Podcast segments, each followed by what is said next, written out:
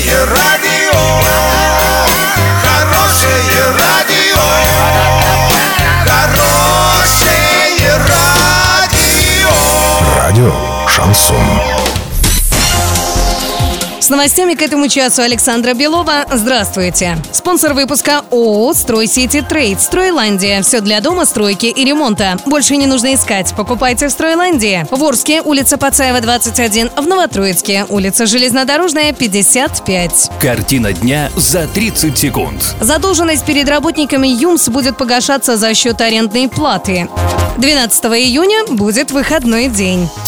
Подробнее обо всем. Подробнее обо всем. Залоговые кредиторы АО «Газпромбанк» и ООО «Мегаком» согласовали направление арендных платежей на погашение задолженности по заработной плате перед работниками Орского предприятия «ЮМС». Таким образом, найден механизм, который позволит решить проблему с зарплатой. Напомним, решением арбитражного суда Оренбургской области от 14 мая 2019 года АО «Машиностроительный концерн Армета ЮМС» признано банкротом. В отношении его введена процедура конкурсного производства сроком на 6 месяцев. Конкурсным управляющим утвержден Игорь Ковалев. Долг предприятия по зарплате составляет 57 миллионов, 39 миллионов из которых за апрель и 18 миллионов за май.